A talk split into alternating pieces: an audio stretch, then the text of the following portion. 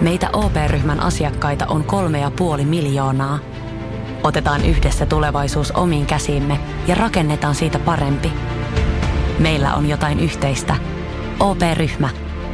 Osuuspankit, OP-yrityspankki, OP-koti ja Pohjola Vakuutus ovat osa OP-ryhmää.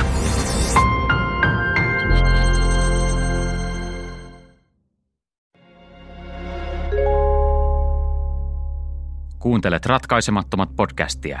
Podcastin on tuottanut Podimolle Suomen podcast media.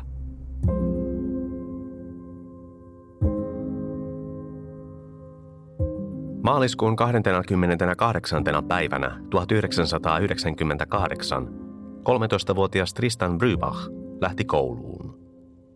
Jostain selittämättömästä syystä hän pyysi päästä kotiin aikaisemmin ja vietti seuraavat pari tuntia juna-asemalla – Tristanin jäänteet löydettiin myöhemmin samana iltapäivänä.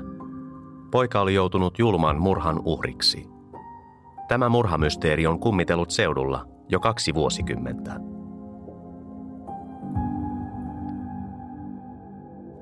Frankfurtin Höstin kaupunginosassa sijaitsee tunneli. Pieni alikulku junaradan alla, jota paikalliset kutsuvat Leidabachin tunneliksi. Kulku on hämärästi valaistu ja sen vierellä virtaa joki – Jopa kirkkaalla päivänvalolla alikulku voi näyttää selkäpiitä karmivalta. Paikka on kuin suoraan Stephen Kingin kauhutarinasta se. Ei ole siis lainkaan yllättävää, että nuorison piirissä paikasta liikkuu hurjia urbaanilegendoja, joita kerrotaan ahkerasti eteenpäin ikätovereille. Lapset ovat vältelleet alikulkua jo vuosia sen maineen vuoksi, vaikka se tarjoaa oikopolun monille kouluille, lenkkikentille ja pelloille – Yksikään lapsi ei ole kuitenkaan voinut käyttää tätä reittiä viimeiseen kahteen vuosikymmeneen. Tunneli on nimittäin ollut suljettuna vuodesta 1998 lähtien. Sulkeminen on vain paisuttanut tarinoita alikulussa asuvista kauhuista. Siitä, miten kerran eräs lapsi joutui osaksi rituaalimurhaa, joka kesti päiviä ja jota suoritti julma ja raaka murhaaja. Tämä kyseinen urbaani legenda perustuu yllättäen tositapahtumiin – Tarina on niin kauhistuttava, että se on hämmentänyt ja järkyttänyt alueen asukkaita tapahtumapäivästä lähtien. 20 vuotta. Tämä on Tristan Brybachin tarina. Tristan Brybach syntyi 3. lokakuuta vuonna 1984 Saksan viidenneksi suurimmassa kaupungissa Frankfurtissa. Tristanin vanhemmilla Iris ja Bernd Brybachilla ei ollut muita lapsia – joten Tristan oli perheen ainoa lapsi koko ikänsä. Perhe asui Frankfurtissa ja Tristanin vanhemmat työskentelivät myyjinä. Tristan kävi Walter Kolkin peruskoulua Höstin kaupungin osassa. Viidennen luokan päätyttyä hän siirtyi viereiselle paikkakunnalle Sindlingeniin uuteen kouluun. Nuoresta iästä huolimatta tragediat eivät olleet uutta Tristanille. Hänen äitinsä Iris oli käyttänyt pitkään huumeita – ja vuonna 1995 äiti teki itsemurhan Tristanin ollessa noin 10-vuotias. Tristan ja hänen isänsä Bernd jatkoivat asumista Frankfurtissa. Tristanin isoäiti muutti heidän luokseen pian äidin kuoleman jälkeen. Isoäiti asui Tristanin ja tämän isän kanssa ja vahti poikaa isän ollessa vuorotyössä.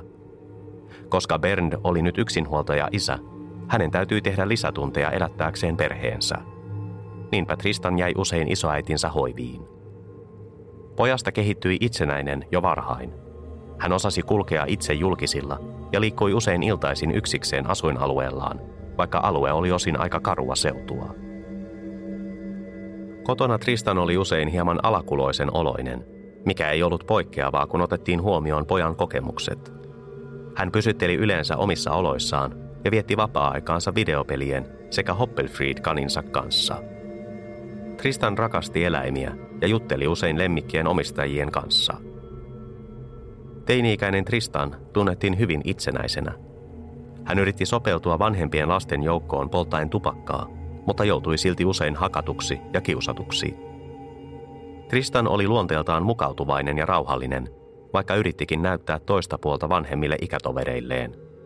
Monet muistelevat myöhemmin, että poika oli hyvin vaikutuksille altis, vaikka olikin ilmeisen itsevarma.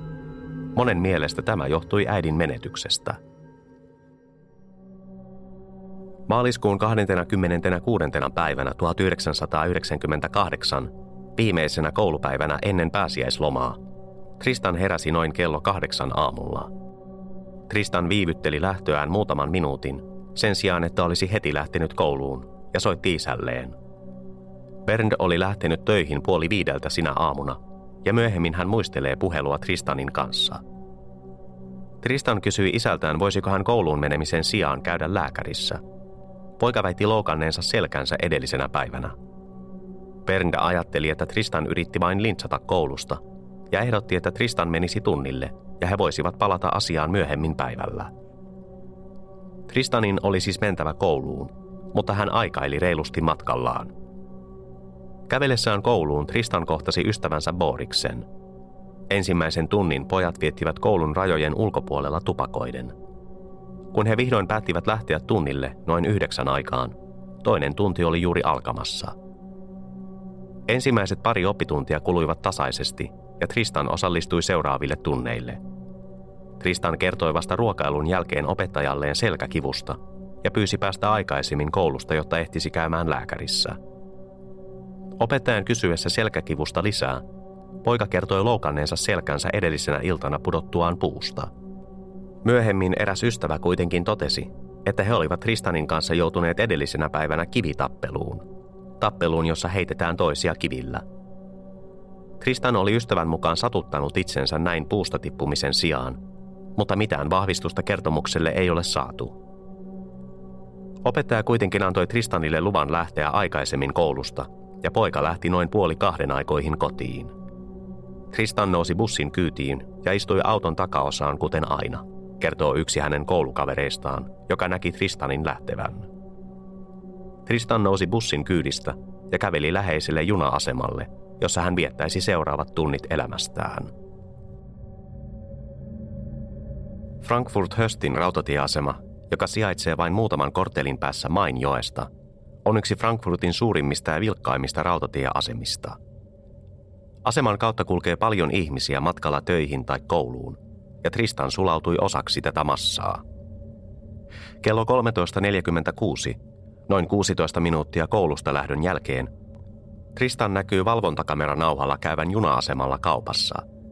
Hänen lähellään nähtiin aikuinen mieshenkilö, mutta kuvamateriaalin heikon laadun vuoksi mitään varmoja tuntomerkkejä oli mahdotonta saada – on myös mahdotonta sanoa, kommunikoivatko nuo kaksi toistensa kanssa, vai olivatko he täysin tietämättömiä toistensa läsnäolosta. Kello 14.15 ja 14.45 välisenä aikana kaksi eri koulukaveria näki Tristanin juna-asemalla. He olivat lähteneet koulusta tuntien päätyttyä ja olivat matkalla kotiin. Kukaan heistä ei pystynyt tarjoamaan tarkempia yksityiskohtia siitä, koska tai missä tarkalleen näkivät Tristanin – mutta molemmat väittivät nähneensä Tristanin yksin.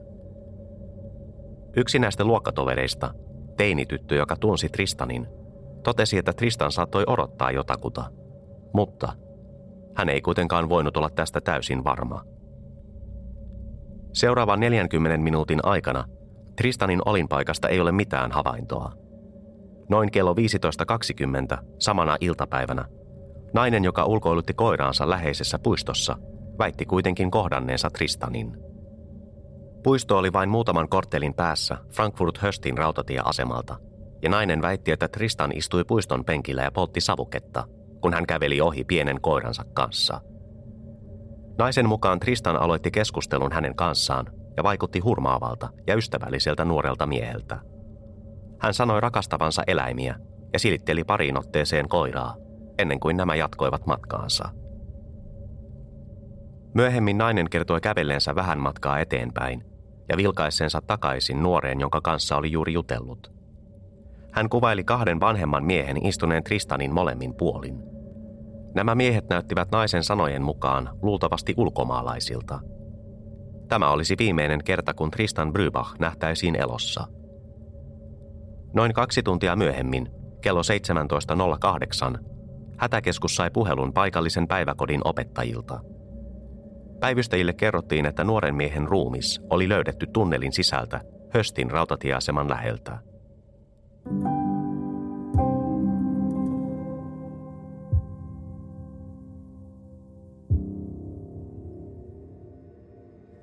Tässä vaiheessa, maaliskuussa 1998, Laidabachin tunneli oli vielä avoinna, ja nuoret käyttivät sitä suhteellisen säännöllisesti. Jotkut nuoret käyttivät tunnelia oikotienä, mutta muuten reitti pysyi suhteellisen tyhjänä. Sinä päivänä 28. maaliskuuta 1998 ryhmä lapsia oli kävelemässä kohti iltapäiväkerhoa ja kulkivat tunnelin kautta. Kello oli noin tasan viisi iltapäivällä, kun he kävelivät tunnelista ja löysivät ruumiin. He ryntäsivät tunnelista kerhoon päiväkodille ja kertoivat opettajille löydöksestään. Opettajat eivät voineet uskoa lapsia heti, ja kaikki lähtivät tunnelille, jossa he näkivät nuoren miehen julmasti pahoinpidellyn ruumiin. Opettajat soittivat poliisille välittömästi. Poliisi kuvaili rikospaikkaa myöhemmin pahimmiksi, mitä olivat koskaan Frankfurtissa nähneet.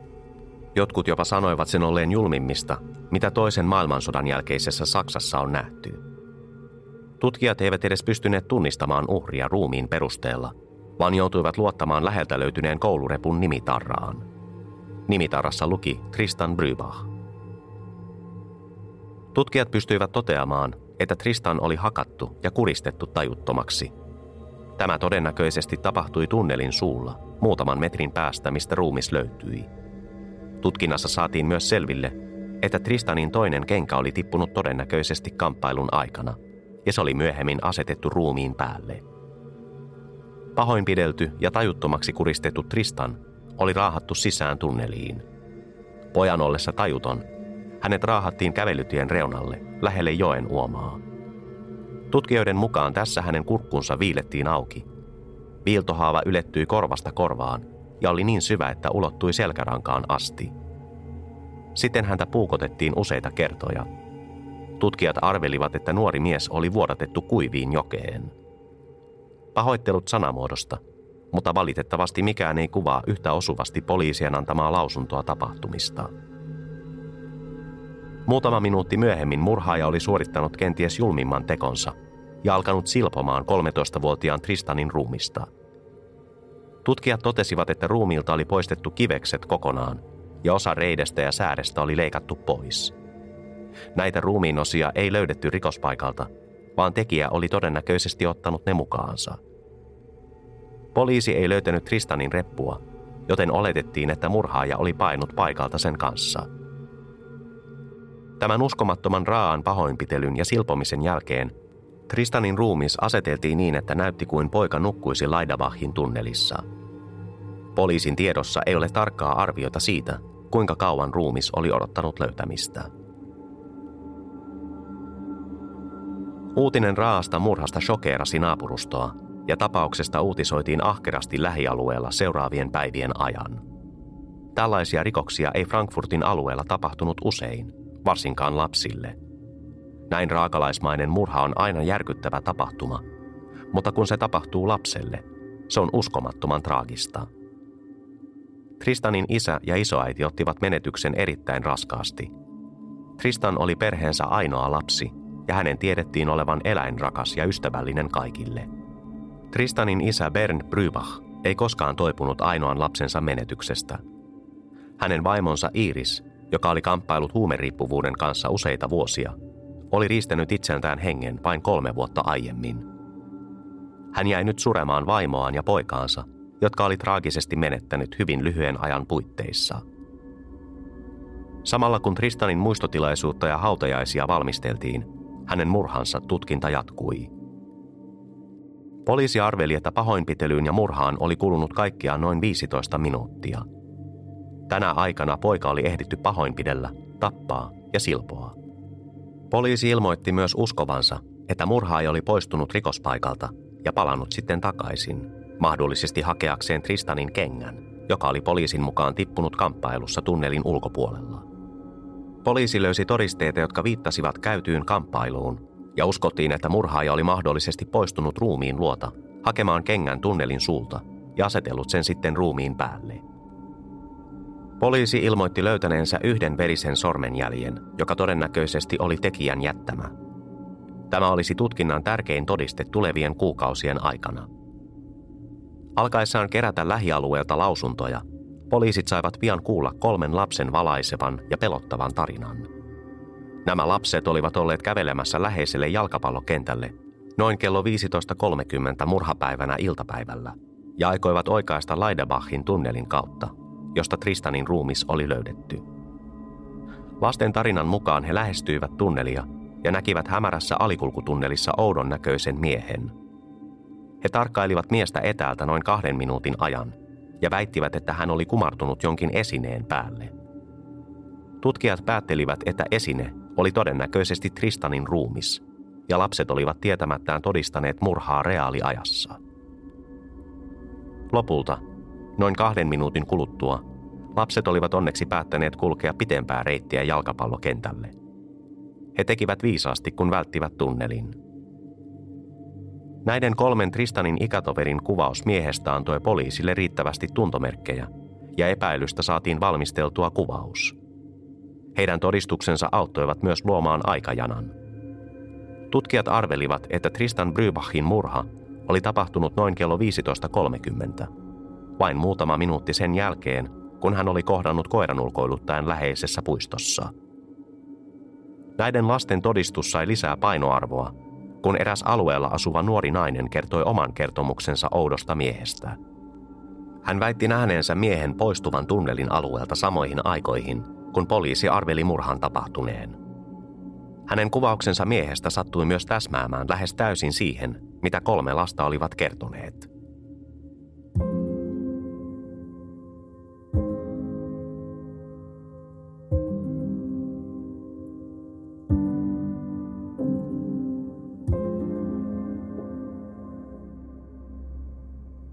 Poliisi valmisteli kuvauksen perusteella luonnoksen epäilystä – Myöhemmin kuvausta laajennettiin ja siitä tehtiin digitaalinen versio.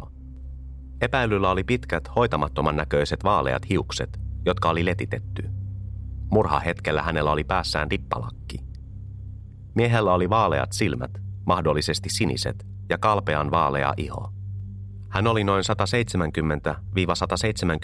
senttiä pitkä ja hänellä oli hoikka vartalo. Silminnäköiden mukaan hän oli hyvin laiha ja likaisen näköinen – hän vaikutti epäsiistiltä kuin ei olisi päässyt peseytymään muutamaan päivään. Lisäksi hänellä oli vasemman sieraimen alla joko huulihalkio tai syvä arpi. Lisäksi poliisi valmisteli Tristan Brybachin murhaajan profiilin. Listan piirteistä, jonka toivottiin helpottavan ja rajaavan epäilyn etsintöjä. Tämän profiilin mukaan tappaja todennäköisesti A on noin 25-35-vuotias, B ei omaa läheisiä ystäviä tai perhettä, mikä viittaa jonkinlaiseen asosiaaliseen tai epäsosiaaliseen käyttäytymiseen. C. Omaa joitakin pedofilian piirteitä tai kokee joko vetovoimaa tai vihamielisyyttä lapsia kohtaan. D. Tunsi Tristanin henkilökohtaisesti jo ennen kuin valitsi hänet kohteeksi. Kaikkia näitä yksityiskohtia poliisi joutui käsittelemään tulevien viikkojen ja kuukausien aikana – kun he yrittivät metsästää Tristan Brybachin tappajaa. Huhtikuussa 1998 Tristanin hautajaiset olivat jo menneet. Tristanin hautapaikka oli läheisellä hautausmaalla puun juurella. Samalla kun pojan ystävät ja perhe jatkoivat surutyötä, tutkijat yrittivät saada tolkkua tapauksesta. Miksi tappaja oli ottanut tämän 13-vuotiaan lapsen kohteekseen – näennäisesti sattumanvaraisesti? Ja miksi tämä tappaja oli silponut ruumiin? Oliko se osa jonkinlaista rituaalia? Vai oliko kyseessä psykoottinen tappaja, joka oli kiinnostunut kannibalismista ja joka vain valitsi itselleen uhriksi ensimmäisen, joka sattui paikalle? Kun tutkijat pohtivat kaikkia näitä mahdollisuuksia, he yllättyivät kuullessaan, että mahdollinen tappaja olikin ottanut yhteyttä – 7. huhtikuuta 1998, vain muutama päivä Tristanin hautajaisten jälkeen, eräs mies soitti Frankfurtin poliisille Höhtsin juna-aseman puhelinkopista. Samalta juna-asemalta, jolla Tristan Brybach oli ollut tunteja ennen kuolemaansa. Puhelusta jäi nauhoite. Puhelussa epäilty tunnusti olevansa Tristan Brybachin murhaaja – hän sanoi aikovansa antautua viranomaisille ja soittavansa Frankfurt-Höstin rautatieasemalta. Sitten hän kuvaili ulkonäköään ja kertoi olevansa noin 180 senttimetriä pitkä ja että hänellä on pitkät mustat hiukset. Sitten hän lopetti sanomalla, pidättäkää minut, ja löi luurin korvaan. Kun poliisi saapui juna-asemalle, he eivät pystyneet tunnistamaan tai löytämään soittajaa. Tiedossa ei ole saatiinko itse asemalta todisteita, kuten valvontakameran kuvamateriaalia tai soittajan sormenjälkiä. Eräät tiedotusvälineet arvelivat, että murhaaja oli käyttänyt tätä puhelua muuttaakseen silminnäkijöiden antamaa kuvausta. Kuten varmasti huomasit, kaksi yksityiskohtaa, pituus ja hiusten kuvaus, eroavat siitä, mitä nuoret silminnäkijät olivat kuvailleet.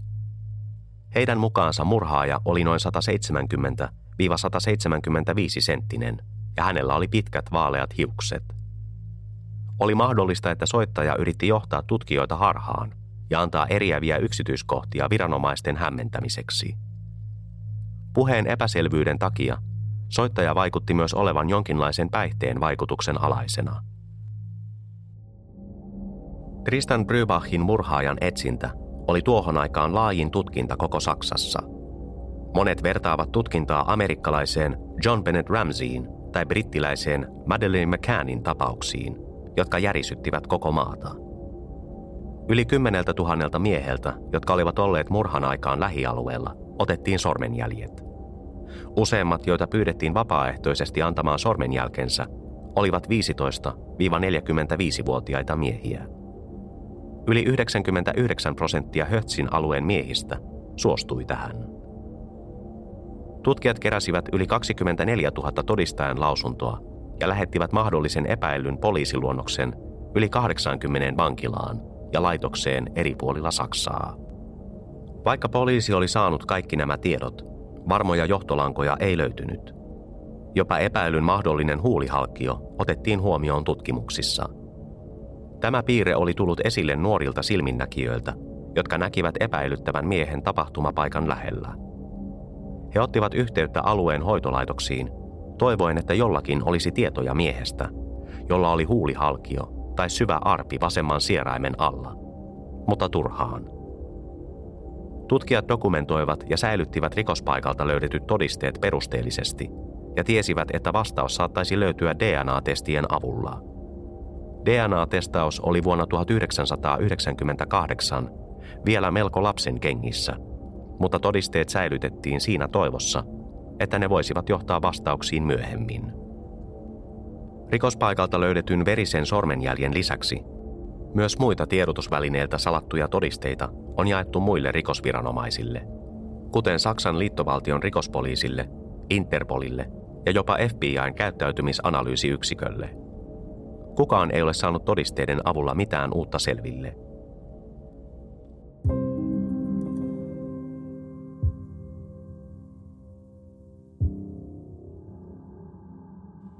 Noin vuosi Tristan Brybachin murhan jälkeen tutkijat löysivät toisenkin todisteen. Maaliskuussa 1999 Tristanille kuulunut reppu löytyi metsästä noin 25 kilometrin päästä rikospaikalta. Repusta poliisi löysi Saksan tiekartan, joka oli painettu tsekiksi. Koska Tristan ei puhunut tai edes ymmärtänyt tsekkiä, tämän katsottiin olevan epäilylle kuuluva esine – kun tämä tieto esiteltiin tiedotusvälineille, eräs silminnäkijä ilmoittautui.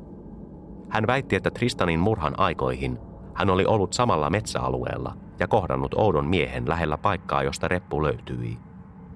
Silminnäkijä kuvaili miestä erittäin oudoksi ja kertoi tämän vaikuttaneen epävakaalta, ja että hän paasasi monista oudoista asioista, kuten osallistumisestaan Ranskan muukalaislegioonaan ja lammaslaumasta, jonka hän oli hiljattain kadottanut.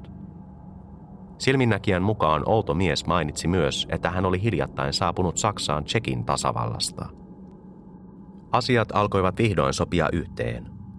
Kun tutkijat ottivat yhteyttä Ranskan viranomaisiin, he saivat kuulla, että mies oli jo tunnistettu. Ranskan viranomaiset kertoivat, että tällä muukalaislegionan miehellä oli täysin varma alibi Tristanin murhapäiville, koska hän oli sillä hetkellä Ranskan armeijan palveluksessa. Huolimatta Tristanin repun löytymisestä, ja Ranskan legionalaisen mahdollisesta osallisuudesta tapaukseen, tutkijat eivät vieläkään olleet lähempänä tapauksen ratkeamista. Aivan kuin asiat eivät voisi olla enempää kummallisempia tai karmivampia, Yksi koko tarinan oudoimmista yksityiskohdista tapahtui puolitoista vuotta Tristanin murhan jälkeen. Lokakuussa 1999 Tristanin isoäiti päätti vierailla pojan haudalla. Päästyään haudalle, hän huomasi jonkun tehneen ilkivaltaa haudalle. Tekijä, kuka ikinä hän olikaan, oli yrittänyt kaivaa Tristanin hautaa. Haudan viereen oli laskettu muovipeite ja kaivettua multaa oli laskettu sen päälle. Kaivaja ei ollut päässyt käsiksi arkkuun, mutta oli onnistunut kaivamaan melko syvälle ja jättänyt haudan avoimeksi.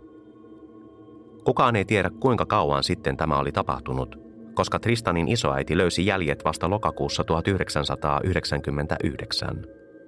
Tutkijat eivät pystyneet esittämään mitään vankkaa teoriaa, joka selittäisi tätä käytöstä.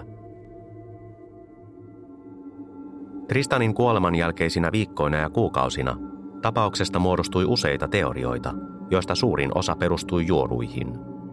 Yksi suosituimmista teorioista paikallisten keskuudessa oli, että Tristan Brybach oli sekaantunut jonkinlaiseen huumekauppaan.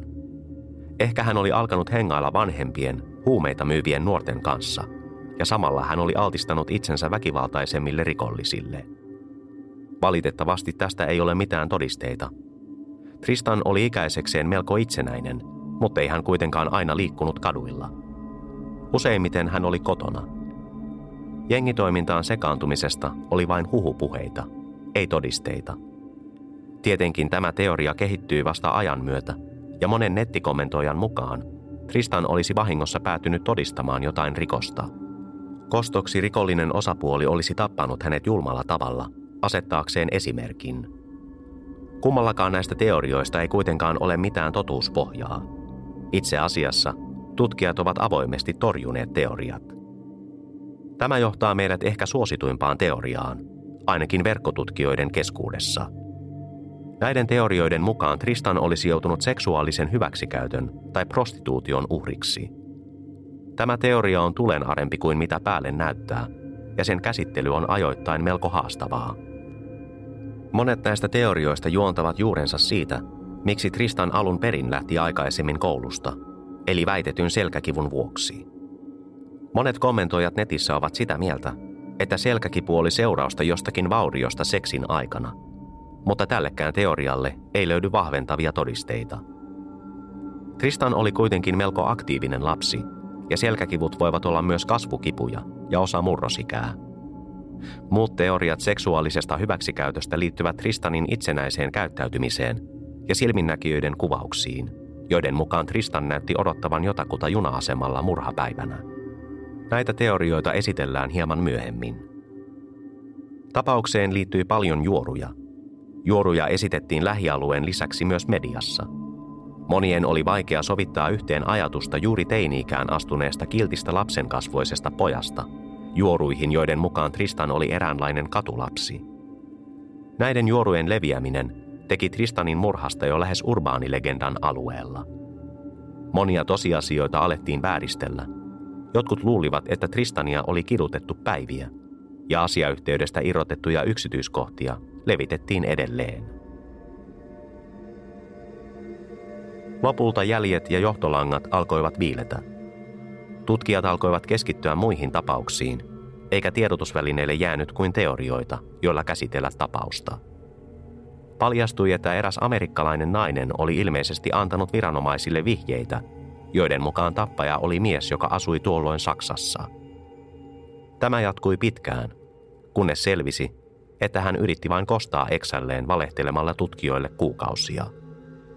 Hän sai sakot väärän lausunnon ja todistuksen antamisesta, mutta johtolanka oli vienyt paljon työtunteja, sillä tutkijat seurasivat sitä loppuun asti.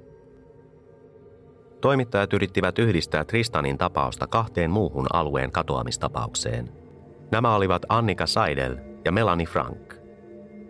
Annika Seidel oli 11-vuotias tyttö, joka katosi Kelkheimista syyskuussa 1996, noin 10 kilometrin päässä Tristanin murhapaikasta. Häntä ei ollut koskaan löydetty, mutta eräs silminnäkijä oli väittänyt nähneensä hänet lähellä ajoneuvoa, jossa oli itä-eurooppalaiset rekisterikilvet. Melanie Frank, 13-vuotias tyttö, katosi Wiesbadenin esikaupungista kesäkuussa 1999. yli vuosi Tristanin murhan jälkeen ja noin 35 kilometrin päässä. Kyseisessä tapauksessa hänet oli lähetetty kauppaan ostamaan savukkeita äidilleen, ja joidenkin silminnäköiden mukaan näytti siltä, että hän oli odottanut jotakuta kaupan ulkona. Annikan tavoin hänkin oli kadonnut, mutta hänen ruumiinsa löydettiin myöhemmin, elokuussa 2008. Nämä johtolangat osoittautuivat Tristan Brybachin kuolemaa tutkiville hedelmättömiksi, ja Tristanin tapaus pysyi horrostilassa yli vuosikymmenen. Vuonna 2013 tutkijat käynnistivät tutkimuksensa uudelleen, toivoen voivansa ratkaista selvittämättömän tapauksen. He väittivät löytäneensä uusia johtolankoja, joiden toivottiin antavan uutta puhtia tapauksen selvittämiseen. Kuitenkin alle vuosi tutkinnan uudelleen käynnistämisen jälkeen heidän huomionsa siirtyi muualle.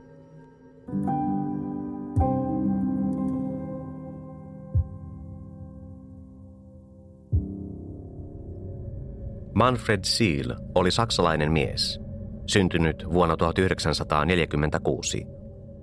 Vuonna 1967, samana vuonna kun hän tapasi tulevan vaimonsa, hän liittyi armeijan palvelukseen, joka kesti seuraavat kaksi vuotta – Vuonna 1969 armeijan palveluksesta lähdettyään Seal alkoi työskennellä vanhainkodissa, josta hän löysi kaksi ensimmäistä uhriaan. Sen lisäksi, että Manfred Seal oli alkoholisti, jolla oli vakava päihdeongelma, hän oli myös orastava sarjamurhaaja, jonka hän salasi vuosikymmeniä. Oikeastaan asia pysyi salassa hänen koko loppuelämänsä. Manfred piti salaisuutensa piilossa kotinsa kellarissa – vuokratuissa autotalleissa ja varastoissa. Manfred Sealin vaimo menehtyi vuoden 2014 alussa ja hän itse kuoli syöpään vain neljä kuukautta myöhemmin. Kun hänen nyt aikuinen tyttärensä alkoi käydä läpi isänsä omaisuuttaan, hän järkyttyi löytäessään ihmisen jäänteitä varastosta, jota Seal oli vuokrannut. Kun poliisille ilmoitettiin asiasta, selvisi, että Manfred Seal Tämä viehättävä, rakastettava vanha mies, joka vaikutti ystävälliseltä kaikille ja rakasti valokuvausta, oli sarjamurhaaja. Nuori nainen, jonka jäännökset löydettiin varastosta tynnyristä, oli kidutettu ja paloiteltu tämän ystävällisen vanhan miehen toimesta. Manfred Sealin toimien tutkintaa johtamaan koottiin Alaska-niminen työryhmä, jonka tarkoitus oli selvittää Sealin muut mahdolliset rikokset ja uhrit. Tutkinta eteni nopeasti – ja sen aikana paljastui pitkä ja kurja historia, johon kuului useiden nuorten naisten kidnappauksia, kidutusta, seksuaalista väkivaltaa, murhia ja paloittelua. Hänen viimeisin rikoksensa tapahtui vuonna 2003, mutta hänen ensimmäiset uhrinsa olivat 1960-luvun lopulta ja 70-luvun alusta, juuri hänen jäätyään armeijan palveluksesta – hänen ensimmäiset uhrinsa olivat olleet hänen työtovereitaan työpaikaltaan hoitokodista. Lopulta hän siirtyi targetoimaan seksityöntekijöitä ja rikosten välillä oli pitkiäkin taukoja. Nämä murhat olivat äärimmäisen väkivaltaisia ja ne näyttivät olevan paitsi etukäteen suunniteltuja, myös Siilin itsensä hyvin dokumentoimia. Poliisi löysi Siilin tavaroista luonnoksia ja piirroksia, jotka viittasivat siihen, että hän piti kirjaa kaikesta kidutuksesta ja paloitteluista. Näiden väkivaltarikosten lisäksi hän näytti olevan kiinnostunut myös asioiden oudoista ja äärimmäisistä puolista. Poliisi löysi hänen hallustaan yli viisi teratavua pornoa, josta suurin osa oli erittäin graafista ja väkivaltaista. Kun poliisi tutki hänen nettihakuhistoriaansa ja keskustelupalsta toimintaa, saatiin selville, että Manfred Seal oli kiinnostunut kannibalismista ja nekrofiilista. Kaikki tämä teki Manfred Sealista hirviön alueella, jossa hän oli asunut suurimman osan elämästään. Kuten arvata saattaa, tämä synkkä ja väkivaltainen historia johdatti tutkijat yhteen Saksan historian raaimmista selvittämättömistä murhista. 13-vuotiaan Tristan Brybachin murhaan vuodelta 1998, jolloin Manfred Seal oli vielä aktiivinen sarjamurhaaja.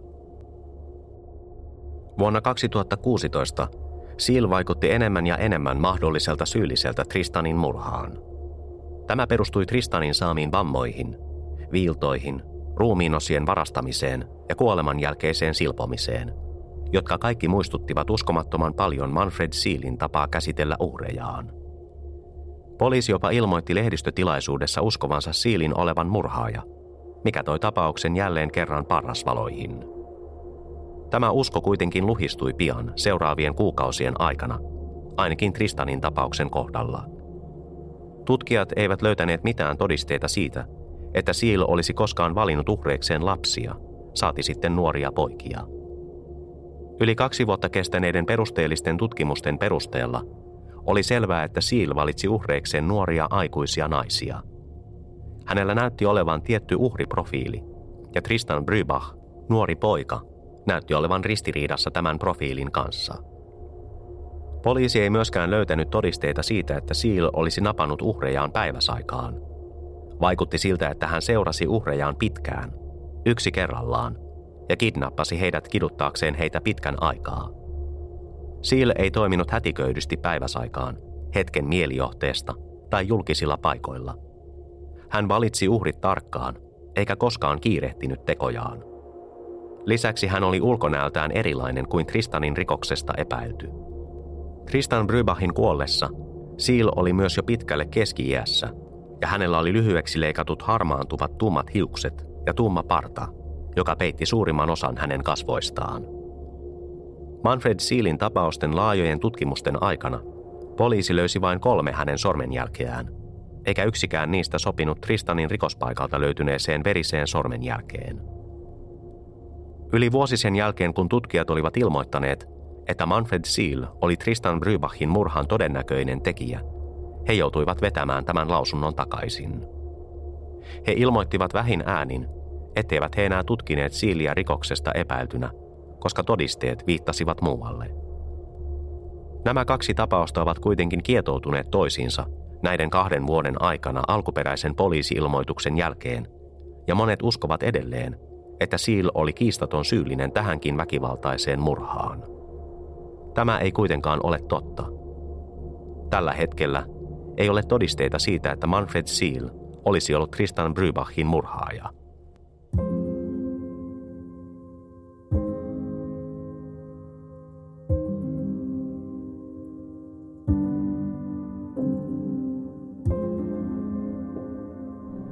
Vuosien varrella Tristanin murhasta on esitetty useita teorioita. Sen jälkeen, kun tutkinta aloitettiin uudelleen vuonna 2013, kaksi erilaista teoriaa on noussut esiin. Ensimmäinen koskee mahdollisuutta, että murhaaja oli joku, jonka Tristan tunsi tai joka oli hänelle tuttu. Tämä teoria on säilynyt monien tutkintavaiheiden läpi, siitä lähtien kun tapauksesta uutisoitiin ensimmäisen kerran. Teoria perustuu ajatukseen, että itsenäinen Tristan oli usein menossa, yksin ja pysytteli oman onnensa nojassa. Tristanin oma perhe väittää kuitenkin pojan viettäneen enemmän aikaa kotona kuin sen ulkopuolella, joten Tristanin katulapsistatus on suuresti liioiteltua. Siitä huolimatta, moni uskoo Tristanin joutuneen vaikeuksiin jonkun tuttunsa kanssa. Kyseessä oli ehkä joku, johon Tristan oli törmännyt vastikään, viikkoa tai jopa vain päiviä ennen murhaansa – on mahdollista, että hän tapasi jonkun, eikä kertonut tästä kenellekään. Moni olisi paheksunut sitä, että Tristan viettää aikaa varttuneempien nuorten tai aikuisten seurassa, etenkin jos kyseessä olisi epävakaa tai rikollinen henkilö, kuten moni on aikaisemmin teoretisoinut. Poliisi yritti kartoittaa Tristanin vaiheita, jotka johtivat tähän kohtalokkaaseen hetkeen edeltäviltä päiviltä, mutta suuria aikavälejä jäi täysin mysteereiksi – Miksi Tristan oli pyytänyt, että hän pääsee lähtemään koulusta tavallista aikaisemmin? Miksi hän oli mennyt rautatieasemalle ja odottanut siellä tuntikausia? Odottiko hän tapaamista, kuten jotkut luokkatoverit, jotka näkivät hänet tuona iltapäivänä kuvailivat? Kukaan ei ole pystynyt valottamaan näitä hetkiä. Ei edes Tristanin isä, joka oli usein myöhään töissä ja poissa kotoa. Kiehtovin oli erään Tristanin opettajan lausunto, jossa hän kertoi nähneensä Tristanin vanhempien miesten seurassa kuolemaa edeltävinä viikkoina. Näissä kuvauksissa nämä vanhemmat miehet kuulostavat Tristania vanhemmilta teineiltä tai nuorilta aikuisilta. Mutta erityisesti yksi mies näytti sopivan muiden silminnäkijöiden näkemän epäilyn kuvaukseen. Vaaleahiuksinen mies, jolla oli huulihalkio, jonka useat silminnäkijät olivat nähneet lähellä rikospaikkaa murhan tapahtuma-aikaan. Tämä johdattaakin viimeiseen teoriaan, joka saattaa olla kaikista karmivin. Tämä teoria kuulostaa eniten urbaanilegendalta, jota teinit kertovat toisilleen, mutta tällä teorialla on jopa perustaa ja todisteita. Tristanin murhan jälkeisinä kuukausina kymmenet silminnäkijät, enimmäkseen lapset, kuvailivat outoa vanhempaa miestä, joka liikkui rautatieasemalla Tristanin Raan murhan aikaan. Näiden tutkinnan hiipumisen jälkeen tulleissa kuvauksissa kyseessä oli lähistöllä liikkunut koditon mies. Tristan oli siis nähty vanhempien miesten seurassa. Yksi näistä miehistä, vaaleatukkainen mies, joka vastasi epäilyn kuvausta, kuvattiin hyvin epäsiistiksi, kodittoman näköiseksi. Tristanin toinen luokkatoveri antoi aikuisiellä lausunnon, jossa väitettiin, että tämä mies oli kulkuri, jonka paikalliset lapset tunsivat. Entinen luokkatoveri kertoi myös, että mies näytti täsmälleen samalta kuin poliisin piirros Tristanin murhaajasta. Luokkatoveri kuvaili häntä uhkaavaksi tyypiksi, joka tunnetusti seurasi ja pelotteli paikallisia lapsia. Hänen mukaansa tämä outo mies oli seurannut häntä useampaan otteeseen, ylittänyt kadun aina kun hän oli ylittänyt sen, ja seurannut häntä sitten useita kortteleita.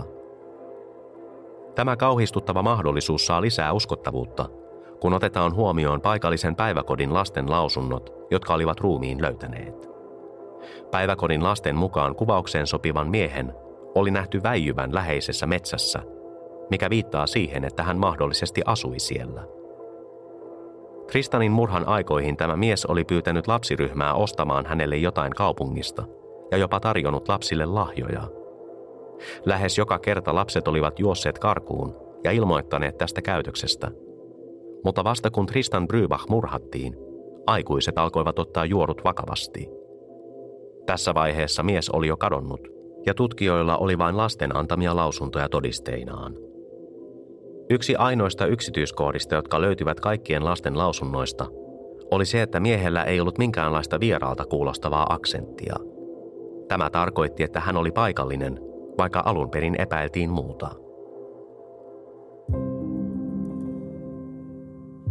Tristan Brybachin murha on hyvin ainutlaatuinen tapaus ja edelleen ratkaisematta. Ainutlaatuisella tarkoitetaan sitä, että samankaltaista tapausta ei ole tullut ilmi. Monissa yhtä hirvittävissä tapauksissa jotkin yksityiskohdat ovat samanlaisia kuin toisissa tapauksissa, jos ei paikallisesti, niin muualla, jossain päin maailmaa. Tämän tarinan erityispiirteet ovat kuitenkin todella ainutlaatuisia. Nuorta miestä, jonka kimppuun hyökätään keskellä kirkasta päivää ja julkisesti, puukotetaan ja pahoinpidellään raasti, minkä jälkeen hänet silvotaan. On joitakin tapauksia, joilla on joitakin yhtäläisyyksiä tämän tapauksen kanssa, mutta ei kaikkia, ei edes suurinta osaa. Saksassa tutkijat ovat yrittäneet yhdistää Tristanin tapauksen yli 80 maassa tapahtuneisiin murhiin ja pahoinpitelyihin, mutta eivät ole löytäneet mitään erityisiä yhdistäviä tekijöitä. Mikään yksittäinen tapaus ei vastaa tätä. Ei toimintatapojen, ei uhrin profiilin tai minkään muun piirteen osalta. Kuten ajatella saattaa, tämä on johtanut Frankfurtissa jopa koko Saksassa turhautumiseen, joka on jatkunut vuosia – Tunneli, jossa Tristan kuoli, on sittemmin suljettu, mutta tarina kummittelee edelleen alueella. Hänen tarinastaan on tullut urbaani legenda paikallisten lasten ja nuorten keskuudessa, jotka liioittelevat yksityiskohtia pelotellakseen toisiaan. Tristanin ainoa elossa oleva sukulainen, hänen isänsä Bernd Brybach, kuoli vain pari vuotta sitten. Bernd menehtyi joulukuussa 2014 59-vuotiaana. Hän ei ollut mennyt enää uusiin naimisiin tai saanut muita lapsia. Kuollessaan hän toivoi yhä, että hänen murhatulle pojalleen saataisiin oikeutta. Tristanin murhaajan jäljille johtavista tiedoista on edelleen luvassa palkkio. 20 000 euroa on tarjolla kaikille, jotka voivat auttaa saattamaan tutkinnan päätökseen. Mutta ennen kuin tämä tapahtuu, Tristan Rybachin tapaus on edelleen ratkaisematta.